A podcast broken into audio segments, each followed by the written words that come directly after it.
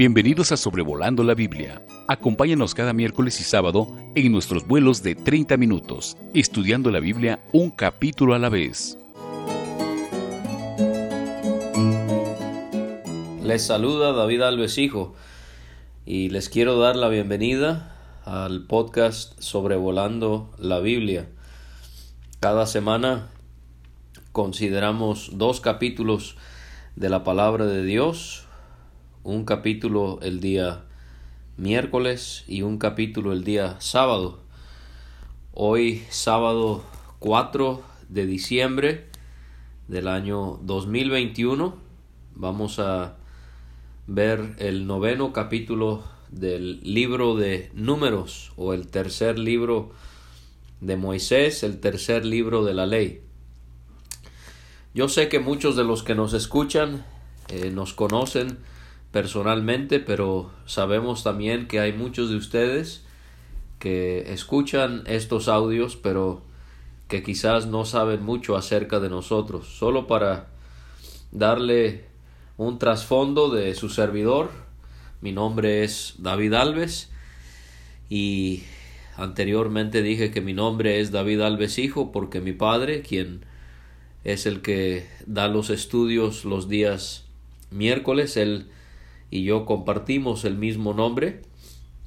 Yo nací en Canadá un 16 de junio del año 1987 y la razón por la que hablo español es porque mis padres cuando yo tenía 11 meses de nacido ellos se mudaron a México específicamente a la ciudad de Puerto Vallarta en el estado de Jalisco y ellos allí comenzaron a predicar el Evangelio y lo, siguieron haciendo en muchas eh, otras comunidades, pueblos, ciudades, en distintos estados de la República Mexicana.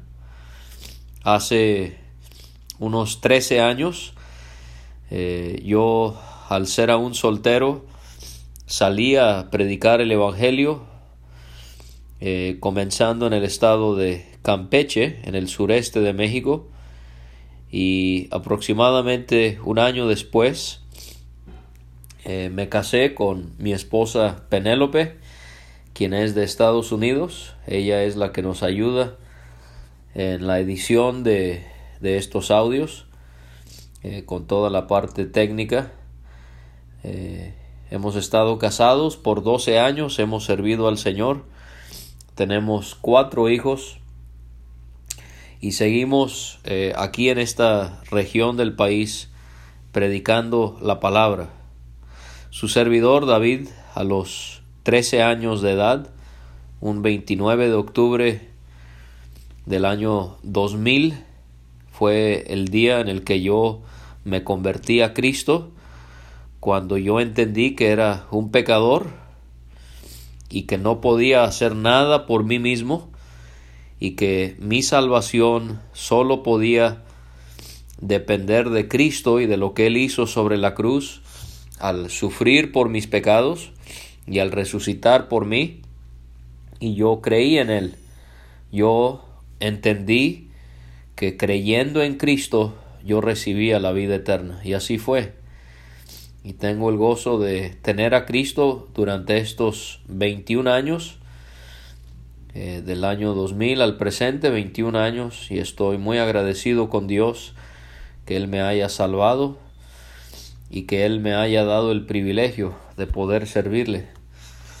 Nosotros no pertenecemos a ninguna denominación, somos cristianos, eh, creemos que la Biblia es inspirada por Dios, y entendemos por la palabra de Dios que Él desea que se establezcan iglesias en el mundo que se reúnan conforme a su palabra y que por lo tanto se reúnan al nombre de su Hijo, el Señor Jesucristo. Por lo tanto, nuestras iglesias no tienen un nombre, sino que sencillamente nos reunimos al nombre del Señor Jesús. Así que ahí tiene un poco de información acerca de, de su amigo y servidor David Alves Hijo que le pueda ayudar al saber quiénes somos y el proyecto es poder eh, estudiar cada capítulo de la Biblia.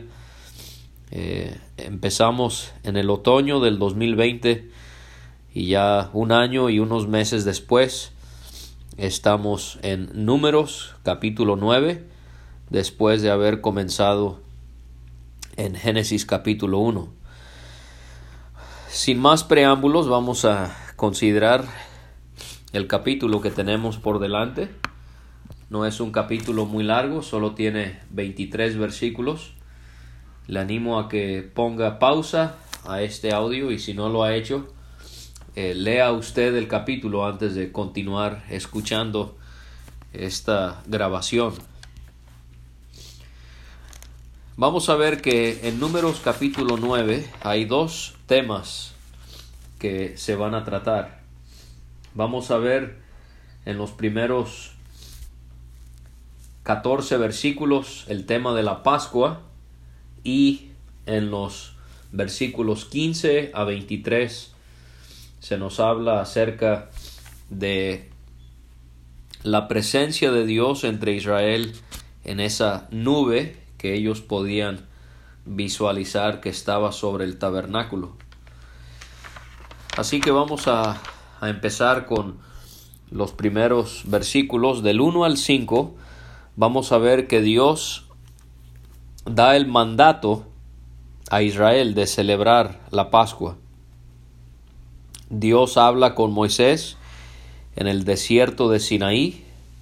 Recuerde que en el libro de números Israel va peregrinando en el desierto después de haber sido rescatados de Egipto.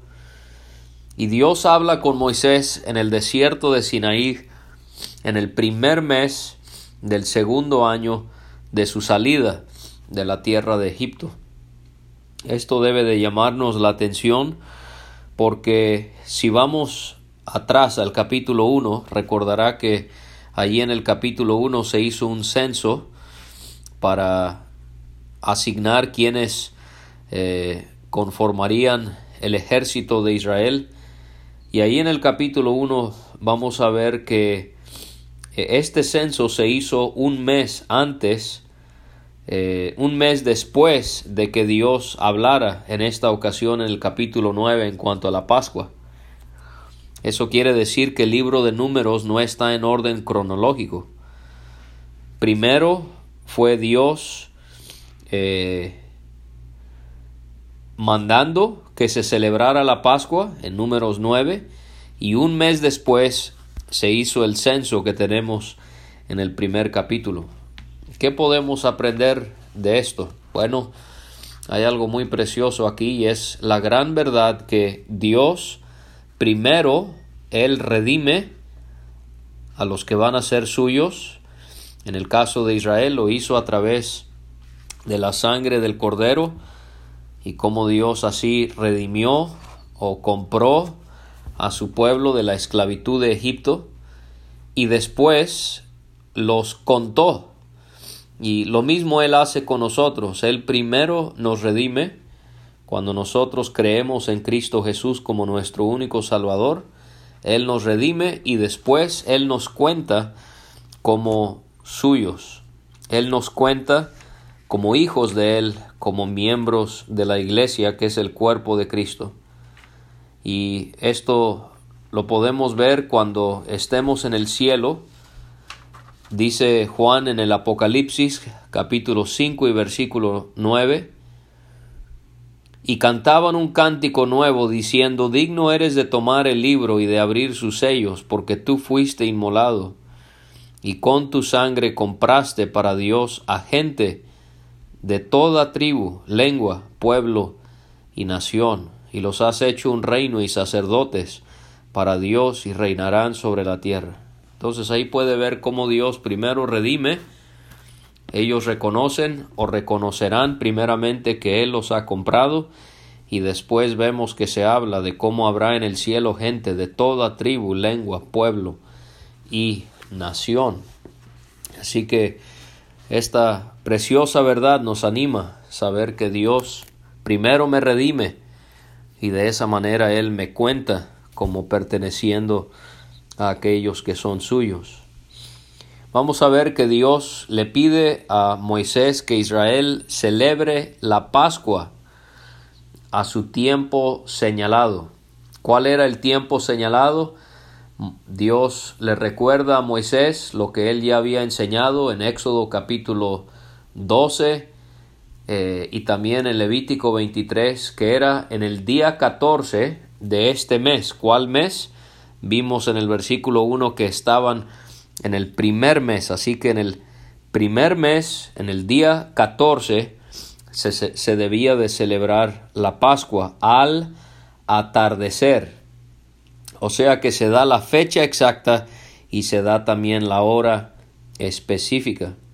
Recuerde que junto con lo que vemos con Éxodo, Éxodo 12, la fiesta de Pascua se celebraba junto con los panes sin levadura. Y en total, eh, estas dos fiestas ocupaban a Israel por el transcurso de ocho días. Ocho días. Ahora, si usted recuerda, habíamos visto en el capítulo 7, ese capítulo algo extenso, de 89 versículos donde veíamos las ofrendas de los jefes o de los príncipes. Esos, esas ofrendas se hicieron durante 12 días.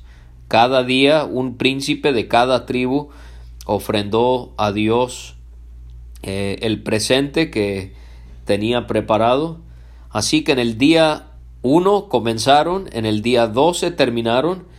Es posible que en el día 13 fue cuando se purificaron los levitas, que veíamos en el episodio pasado del capítulo 8, y eso significa que al día siguiente, en el día 14, se celebraría la Pascua.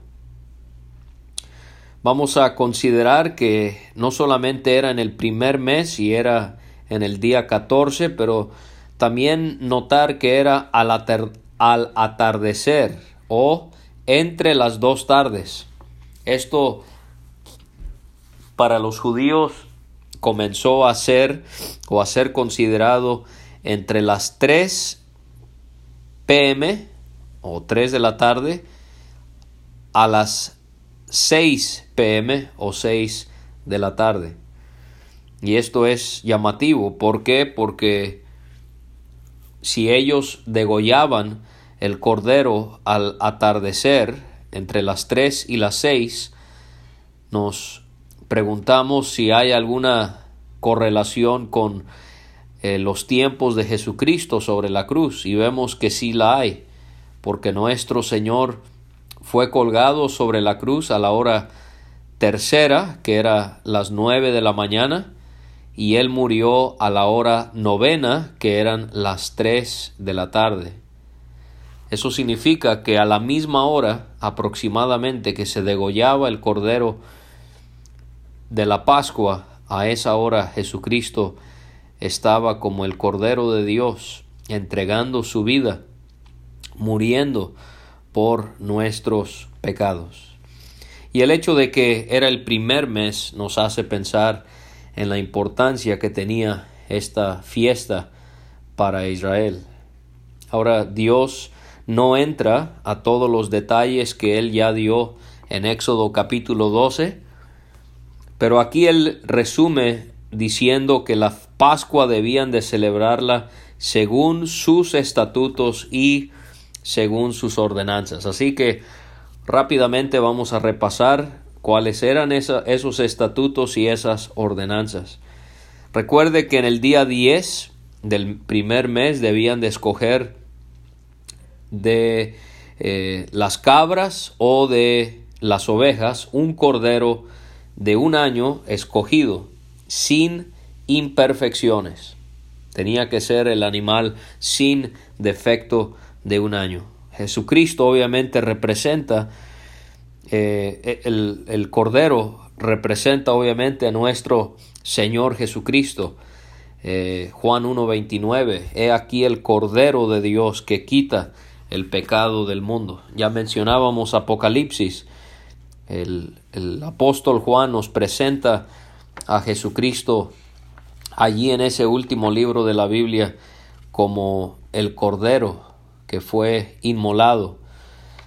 Eh, Pablo, vamos a hacer mención de lo que él escribe en la primera carta a los Corintios, pero en el capítulo 5, si usted recuerda, él menciona en ese pasaje eh, a Jesucristo, él dice de él, porque aún Cristo, nuestra Pascua, ha sido sacrificado.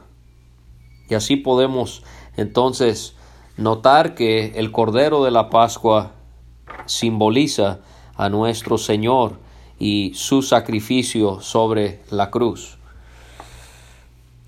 Recuerde que en la Pascua, eh, ya en el día 14, el animal era matado al anochecer y la sangre era puesta sobre la puerta y sobre eh, los postes de la puerta, el dintel y los postes. Ahora, esto es en Éxodo 12 y vamos a suponer que eso solamente se llevó a cabo al estar Israel en Egipto, cuando celebraron la Pascua antes de eh, salir por la mano poderosa de Dios para ir al desierto encaminándose a la tierra prometida.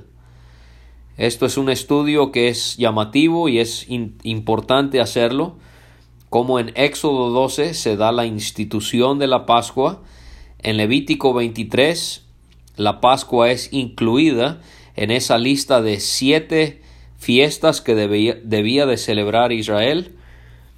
Aquí en números 9 se nos da la ley sobre la Pascua para Israel al andar en el desierto y Deuteronomio 16 eh, se nos da cómo es que la Pascua iba a ser celebrada al entrar a la tierra prometida, que de hecho ya para ese tiempo no sería en casa, sino que sería algo nacional, algo celebrado por la nación en el templo. De manera que la sangre siendo puesta sobre la puerta, considero que solo fue en la primera Pascua, pero esa sangre sin duda nos hace pensar en la sangre de Cristo siendo aplicada a nuestro ser para poder ser redimidos y quedar aceptos delante de Dios. La carne del cordero debía de ser asada al fuego. Esto nos hace pensar en Cristo siendo expuesto a la ira de Dios, al castigo que cayó sobre él por nuestras iniquidades, y toda la carne del cordero debía de ser comida, eh, comido eh, esa misma noche sin dejar nada. Esto quizás representaría al cristiano alimentándose de Jesucristo y por eso es que le animamos a leer la Biblia eh, y a buscar a Cristo en cada una de sus páginas. En muchas ocasiones en estos audios eh, y cada sábado en la página de Gracia más Gracia publicamos un escrito donde tratamos de señalar a Cristo y lo que la Biblia nos enseña acerca de Él. Así que debemos de comer como si fuera la carne de Cristo el Cordero al alimentarnos de Él por medio de su palabra. La Pascua tenían que comerla con sus cinturas ceñidas sus sandalias puestas y su callado en mano, para conmemorar que ellos la primera vez que celebraron la Pascua lo hicieron eh, casi a la prisa porque estaban a punto de salir para comenzar ese viaje hacia Canaán. Y así el cristiano le recuerda eh, este pasaje a él o a ella que somos peregrinos aquí en este mundo, en esta tierra, no pertenecemos aquí, no viviremos aquí por siempre, eh, así que debemos de tomar esto en cuenta.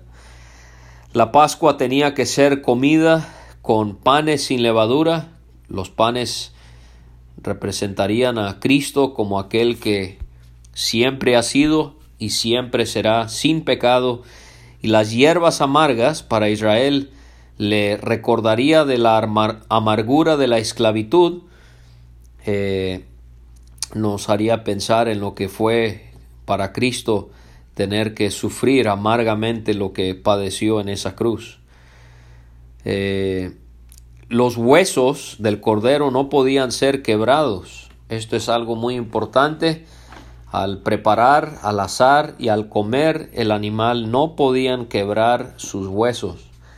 Y encontramos que esto es citado en los salmos, como Dios guarda eh, los huesos para no ser quebrados y cuando llegamos al Evangelio de Juan vemos que esto se menciona en relación a Jesús porque dice en Juan 19 36 porque esto sucedió el hecho de que no le hayan quebrado los soldados sus piernas dice para que se cumpliera la escritura no será quebrado hueso suyo y podemos ver aquí otra maravilla, como a pesar de todo lo que Jesús padeció, ni un solo hueso de él fue quebrado. Y todo esto fue para conmemorar, en la Pascua ellos conmemoraban que ellos habían sido rescatados de Egipto. Cada año debían de celebrar esto. Dios sabe que somos propensos a olvidar los beneficios que Él nos da, y por eso es que Él continuamente le pide a su pueblo que de una o de otra manera ellos conmemoren todo lo que Él les ha dado. Si usted quiere entonces estudiar la Pascua y cómo es que iba eh, progresando para Israel, le animo a que lea Éxodo 12, Levítico 23, este capítulo de números, el capítulo 9 y Deuteronomio 16. Otros estudio sería poder ver las Pascuas que fueron celebradas a lo largo de la historia de Israel, pero el tiempo no nos permite poder entrar en detalle sobre eso. Y vemos que Israel obedeció con cada una de estas ordenanzas y estos estatutos, y ellos celebraron la Pascua por primera vez estando en el desierto. Del versículo 6 al versículo 14 vamos a ver eh, mandatos que Dios da sobre casos específicos para poder celebrar la Pascua. Y estos casos específicos son tres. En primer lugar, casos cuando la persona estaba inmunda. Dos, cuando alguien andaba de viaje. Y tres, qué hacer en cuanto a los extranjeros. Así que vamos a considerar el hecho de que cuando ellos eh, celebraron la Pascua, resulta que habían personas que habían estado inmundas por tener contacto con una persona muerta, con un cadáver. Obviamente eh, un ser querido, un vecino había muerto y ellos habían estado en su sepultura y haciendo los preparativos en cuanto al cuerpo y bajo la ley de Dios estas personas quedaban inmundas eh, y cuando ellos cumplían con eh, la ceremonia para poder purificarse ellos quedaban limpios. Bueno, ellos tenían la duda sobre qué era lo que podían hacer en cuanto a la Pascua, porque obviamente se requería una limpieza para poder participar de esta fiesta. Lo que llama la atención es la confesión de estas personas. Esto es algo que nosotros deberíamos de practicar en nuestras vidas, confesando nuestras faltas al Señor y si lo requiere, confesar nuestras faltas los unos a los otros no debemos de ocultar nuestro pecado, sino como estas personas confesárselo a aquellos a quienes debemos hacerlo. Moisés es de gran ejemplo en este pasaje porque él no da su opinión. Hay muchos hermanos que les encanta dar su opinión, pero que desafortunadamente no tiene eh, sostén bíblico y debemos de evitar siempre esto. No debemos de dejarnos llevar en la iglesia por las opiniones de los hermanos. Debemos de siempre dejarnos llevar por lo que dice Dios en su palabra. Lo que hizo Moisés es, les dijo, esperen y oiré lo que el Señor ordene acerca de ustedes. Así que tenga usted esta misma actitud. Si usted no sabe la respuesta a un caso que se le presenta, humíllese y diga, ¿sabe qué? No sé. Voy a orar, lo voy a considerar, lo voy a investigar y le voy a dar una respuesta más adelante. O cual sea la situación, siga lo que diga Dios en su palabra. No le pida a los demás hacer lo que a usted le parece. Queremos hacer lo que Dios quiere en la iglesia, no lo que a usted le parezca. Con todo respeto se lo decimos. Ahora vamos a ver que entonces en los versículos 9 a 13 eh, bueno, mejor dicho, del 6 al 8 es cuando vemos este caso y del 9 al 13 vemos lo que Dios responde. Y él explica que aquellos que habían estado inmundos o habían salido de viaje y estaban lejos, ellos podían celebrar la Pascua, pero lo iban a hacer un mes después. Esto llama la atención y nos hace ver la misericordia y la gracia de nuestro Dios. No lo iban a celebrar en la primera en el primer mes, sino, que lo iban a celebrar en el segundo mes, en el día 14. Y esto también nos debe de hacer considerar cómo es que debemos de tratar a los hermanos que eh, tienen dificultades en sus vidas y tienen faltas, no debemos de comprometer la santidad de Dios ni la santidad de la iglesia. Siempre deberíamos de actuar rectamente, pero sí mostrar esta misericordia que Dios muestra. A veces podemos ser muy prontos para castigar el pecado de alguien o quitar algún privilegio, alguna responsabilidad. Todo esto deberíamos de hacerlo con paciencia, en el temor de Dios y en el tiempo de Dios. Podemos considerar también cómo es que ellos, al celebrar la Pascua un mes después, no podían cambiar nada, aparte del mes no podían cambiar nada. Tenía que ser a la misma hora, tenía que ser comido con panes sin levadura, con hierbas amargas, no podían dejar nada hasta la mañana y tampoco podían quebrar hueso del Cordero. Dios eh, hace claro en esa sección lo que sucedía con alguien que estaba limpio, no andaba de viaje, pero no celebraba la Pascua. ¿Qué sucedía con esta persona? Esa persona era cortada, o significa esa palabra eliminada, o sea, moría. Y en segundo lugar, llevaba su pecado quizás aludiendo al castigo eterno. Una persona en el pueblo de Israel que no era una persona de fe, no le iba a dar importancia a celebrar lo que Dios les pedía en estas fiestas y por lo tanto estaba manifestando que no era un seguidor genuino de Dios. Y bueno, aplicándolo a nosotros, yo quiero tener mucho cuidado porque la cena del Señor no equivale a la fiesta de la Pascua. O sea, no es que lo que la Pascua era para Israel, lo es la cena del Señor o el partimiento del pan es para nosotros. Son dos cosas completamente distintas. Recuerde que la cena del Señor fue instituida por Jesucristo exactamente después de que Él celebró la Pascua con sus apóstoles. O sea que son dos cosas completamente distintas. La Pascua fue celebrada bajo el antiguo pacto. En el nuevo pacto se celebra el partimiento del pan, pero en el milenio se volverá a retomar la Pascua.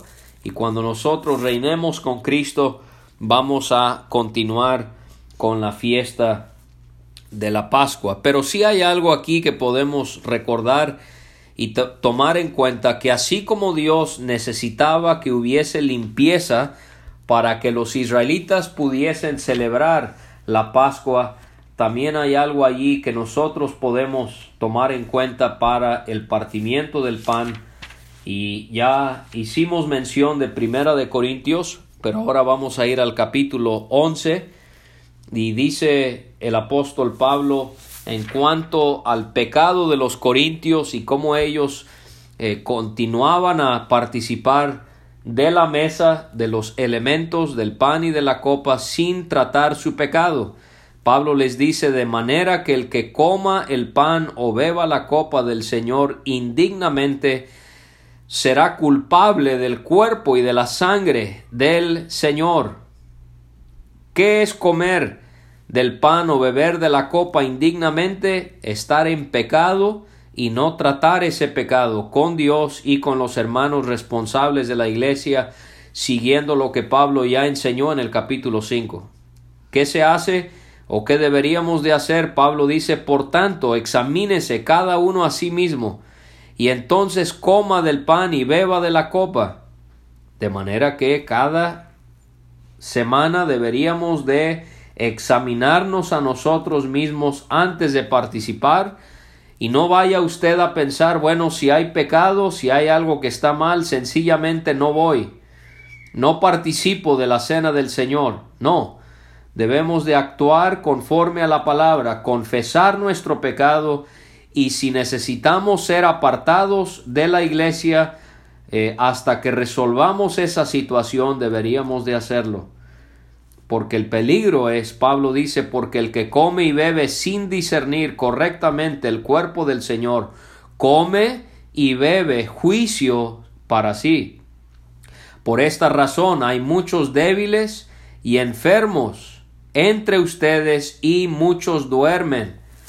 Dios había tenido que castigar a Corintios por andar en pecado y estar participando de la cena del Señor con enfermedad, con debilidad y hasta con la muerte.